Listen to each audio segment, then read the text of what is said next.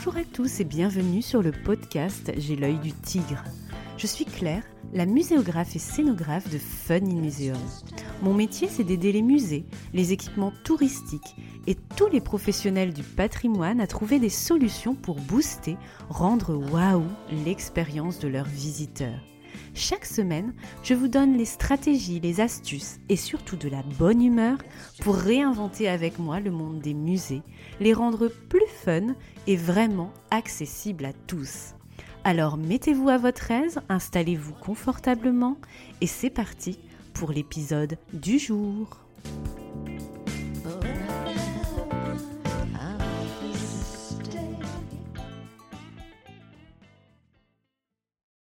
Bonjour et bienvenue sur le premier épisode de l'année 2023 si vous l'écoutez lors de sa sortie. Tout d'abord, tous mes meilleurs vœux 2023, que cette nouvelle année vous apporte tout ce que vous espérez dans la vie bien sûr, mais aussi dans notre secteur professionnel avec la culture, les musées et les expositions. L'année dernière, je vous envoyais des paillettes et des confettis avec le slogan Ready to Shine qui coïncidait avec l'inauguration d'une nouvelle catégorie d'épisodes orientée mentorat et développement personnel. Apprendre à dire non, garder la motivation, vaincre le syndrome de l'imposteur dans nos métiers culturels, etc. Je vous invite à écouter et réécouter ces épisodes à chaque coup de mou.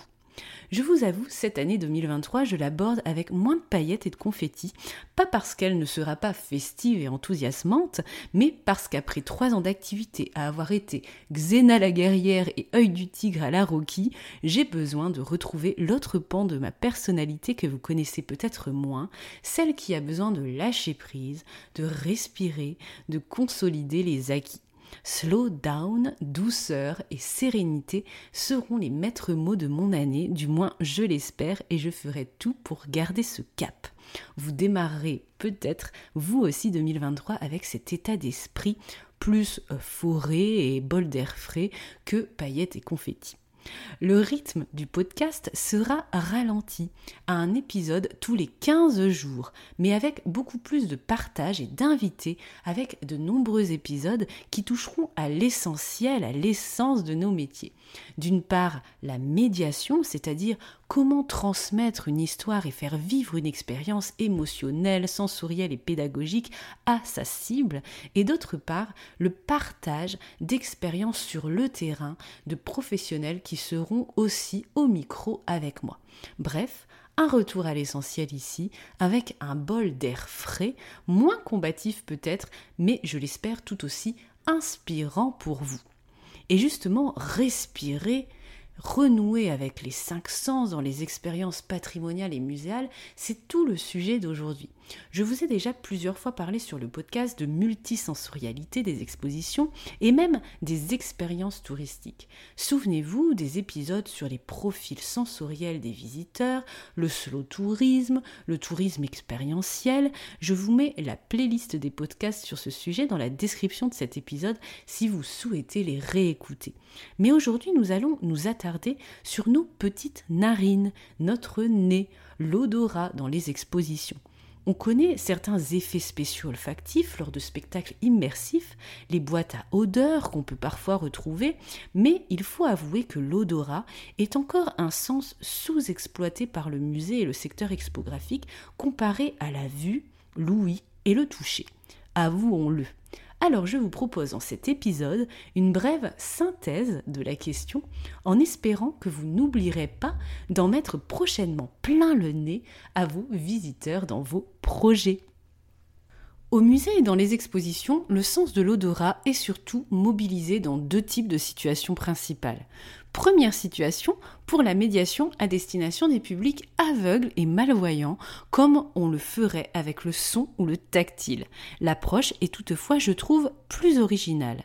Deuxième situation, dans le cas d'expositions qui se veulent multisensorielles et immersives, les effets olfactifs se mêlent alors à d'autres effets spéciaux, comme du son spatialisé, des effets lumineux, ou d'autres plus spectaculaires, comme la vaporisation d'air, de brume, d'embrun ou toute autre chose en lien avec le spectacle qu'on souhaite nous faire vivre. Vous vous dites peut-être en m'écoutant, oui mais Claire, il y a aussi des petites boîtes à odeurs qu'on retrouve parfois ici et là. Oui, c'est vrai, mais leur usage est faible par rapport aux manips tactiles par exemple ou au contenu sonore. Le recours à l'odorat dans l'expo et au musée reste assez rare par rapport aux autres sens en termes de fréquence et de quantité.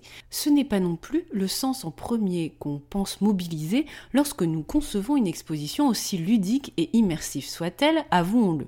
On pense à l'odorat comme un plus, une surcouche qui maximiserait une ambiance plutôt que comme le canal principal pour transmettre un message pédagogique et scientifique aux visiteurs. Et je trouve que c'est assez réducteur et c'est une belle erreur pour plusieurs raisons. Le sens de l'odorat est le sens le plus lié à l'émotion et à l'intime du visiteur. Si on veut toucher son esprit, son âme et son cœur, il est un vecteur puissant. Pourquoi ? Parce que chaque individu perçoit une odeur de manière unique par rapport à sa propre mémoire olfactive et cette expérience sensorielle va être teintée d'émotions de vécu.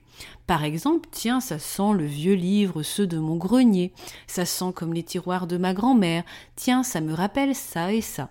La réception des odeurs est fortement liée à notre histoire personnelle. Nous les interprétons. Sentir une odeur relève donc toujours de l'affect.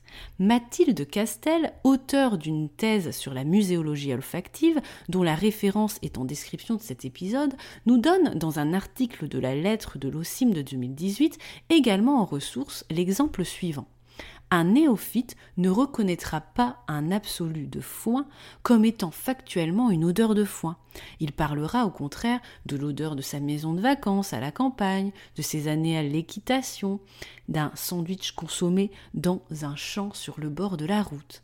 La réception des odeurs est aussi fortement liée au contexte, le moment et le lieu de sa réception. Par exemple, on va aimer l'odeur du poisson dans un marché aux poissons ou du coup si on parle de l'univers marin dans une exposition. Mais on la trouvera peut-être incongrue, voire même dérangeante, devant une nature morte composée uniquement de fruits ou dans un marché où il n'y a que des fruits. La réception d'une odeur, en fonction du moment, du lieu et de ce qu'elle nous fait ressentir, peut provoquer un choc plus ou moins agréable. C'est en cela que le sens de l'odorat est délicat à utiliser dans les expositions. Dans la même idée, est-ce que nous devons uniquement privilégier au musée et dans les expositions des odeurs agréables, comme des contenus agréables finalement, même si elles ne sont pas totalement scientifiques pour parler d'un sujet exposé ? Pouvons-nous oser la puanteur ou est-ce une limite de confort de visite à ne pas dépasser ? Ou alors, comment parler de certains sujets sans évoquer ces éléments olfactifs qui peuvent être désagréables ? Sinon, si on met de l'agréable, eh bien on passe à côté du message qu'on veut faire passer. Pour illustrer cette question, je souhaiterais vous parler d'une des plus connues et récentes expérimentations de grande ampleur du média olfactif au musée que vous connaissez peut-être car elle a été beaucoup relayée dans la presse. Vous retrouverez quelques articles en ressources également à ce sujet en description de l'épisode. C'est le projet mené par Caro Verbeek, historienne de l'art et chercheuse olfactive en partenariat avec une parfumeuse et le Rijksmuseum d'Amsterdam autour du célèbre tableau La bataille de Waterloo avec la retraite de Napoléon en 1815. Caro Verbeek et son équipe ont proposé en 2020 une représentation olfactive du tableau qu'on pouvait sentir sur des petites bandelettes de parfumerie ou dans des petits vaporisateurs réunis en collier des odeurs de Waterloo entre guillemets. La transpiration causée par l'angoisse, le crin de cheval, l'herbe mouillée, la terre après l'averse, le soufre, de la poudre à canon, l'eau de Cologne du romarin à la bergamote et à l'orange amère dont Napoléon s'aspergeait des litres, un soupçon de cuir. Je ne suis pas certaine que ce mélange d'odeurs soit ultra harmonieux sans masque en tout cas, mais il a le mérite d'être scientifique et d'être le reflet d'un patrimoine olfactif que les chercheurs espèrent préserver via le projet Odeuropa, un groupe de recherche internationale consacré au patrimoine olfactif, subventionné par l'Union européenne d'ailleurs, pour archiver les odeurs qui ont ou vont disparaître grâce à l'intelligence artificielle. Vous avez un super article en description de cet épisode. L'odeur des rubans des machines à écrire, des rues de Paris au 19e, le tabac froid, certains plats effluent à la mode, les parfums ne sont pas les mêmes d'une époque aux autres, vous le savez, et ne sont pas forcément agréables à sentir. L'odeur d'une rue de Paris du 19e peut être désagréable pour le visiteur à sentir pour nous, du coup, aujourd'hui au XXIe siècle, tout comme l'odeur du périph' parisien pour une personne du 19e. Bref, tout cela pour vous dire que la recherche internationale mêlant historiens, sociologues, archéologues nés de parfumeurs s'associe de plus en plus, notamment via ce projet Odeuropa, pour pouvoir réaliser des reconstitutions historiques d'odeurs de toutes sortes et notamment d'œuvres d'art, d'événements historiques ou liés à des personnages. Outre la bataille de Waterloo, Caro Verbeek a reconstitué l'odeur du vestiaire de l'équipe de football des Pays-Bas après sa victoire à l'Euro 1988. Huile de coco, transpiration, champagne, déodorant, fresh up, vêtements sales et une marque bien précise de gel douche. Ça devait sentir super bon. Elle s'est également plongée dans l'histoire de la médecine pour reproduire celle de l'embaumement de Guillaume le Taciturne, prince d'Orange, après son assassinat en 1584. Je la cite, « C'est un parfum frais, médicinal, agréable. Une trentaine d'ingrédients ont été utilisés pour le dit embaumement, dont la myrrhe, l'origan, la sauge, la lavande, le romarin, l'iris et le musc. » La chercheuse s'appuie souvent sur des écrits comme les archives médicales, se servant de son propre odorat en interrogeant des témoins olfactifs, entre guillemets, comme dans le cas de l'équipe de foot des Pays-Bas. Bref, ça vous donne plein d'exemples et de terrains d'expérimentation pour plein de sujets d'exposition finalement. Ces recherches sur les odeurs ne sont pas nouvelles, y compris dans le champ muséal. En 2014, je travaillais déjà pour la rénovation d'un musée archéologique et il était question de recréer avec l'institution que j'accompagnais des paysages sonores mais aussi olfactifs pour proposer une immersion archéologique la plus réaliste et complète possible pour redécouvrir l'histoire par le nez. Finalement, cette piste n'a pas été poursuivie par les scénographes qui avaient repris la suite du dossier. Quasi 10 ans après, en 2023, l'intégration des odeurs dans les musées reste timide, mais avec des expérimentations de plus en plus présentes et significatives, et je vous ai sélectionné quelques projets pour vous inspirer. Pour rester dans mon registre thématique actuel, le Jorvik Viking Center à York, en Angleterre, suivi du Lofotr Viking Museum en Norvège, sont souvent cités en référence pour avoir intégré très tôt des odeurs typiques à leur reconstitution des lieux de vie viking, effluves de sueur, de cuir, etc. Je vous laisse imaginer. Plusieurs expositions françaises ces dernières années ont également cherché à raviver des odeurs disparues, comme Osiris mystère englouti d'Égypte à l'Institut du monde arabe en 2016, dans laquelle on pouvait humer l'agapanthe, le roseau doux et l'encens. À Paris, le musée Cernucci, consacré aux arts asiatiques, a même créé 5 parfums aux notes d'encens de la Chine impériale avec le sinologue Frédéric Aubringer et le nez de Dior François de Machy. En effet, parler de la Chine impériale sans parfum s'était avéré un non-sens pour les commissaires d'expo, au regard de l'importance des parfums à cette époque et dans cette région du monde. Les vêtements de cette époque étaient enfumés de parfums à l'alcool, on ingérait même du parfum qui se dégageait par les pores de la peau. Le musée Matisse à Nice s'est également lancé dans la reconstitution olfactive de l'atelier du peintre avec les odeurs de cigarettes en lien avec la volière qui s'y trouvait. Je vous laisse deviner le cocktail de senteurs. Quel que soit le thème de votre exposition ou de votre musée, les sujets abordés, les médias, images, objets présentés, il est toujours possible de retranscrire une odeur, pas uniquement pour elle-même, en surcouche du registre de l'interprétation, mais pour supporter un discours scientifique et pédagogique essentiel, comme le ferait un dispositif tactile, multimédia ou sonore. Ce que ces différentes expérimentations retiennent, ce sont les réactions fortes du public avec ces sensations agréables ou désagréables causées par l'odeur elle-même, ou ce qu'elle peut signifier pour nous dans notre affect en fonction du moment et du lieu de visite. J'imagine que vous vous dites « Ok, je suis plus ou moins convaincue, claire, je veux bien tenter les odeurs dans mon musée ou dans ma future exposition, voire même quelque chose qui pue, pourquoi pas, du moment que c'est scientifique et pédagogique, mais comment s'y prendre techniquement, concrètement ?» Vous savez, moi c'est toujours le b.a.-ba, comment on fait concrètement ? Dans son article de l'OCIM et sa thèse, Mathilde Castel nous liste les possibilités techniques que je vous résume ici, mais que j'ai agrémentées bien sûr de mon retour d'expérience en tant que muséographe et scénographe sur le terrain. Il existe différentes manières de s'y prendre pour diffuser des odeurs dans les expositions en fonction des moyens humains, techniques et financiers dont nous disposons. Et c'est souvent la difficulté de la mise en œuvre, puis la maintenance des dispositifs ensuite qui freinent les initiatives. Voici les solutions concrètes qui s'offrent à nous pour diffuser une odeur.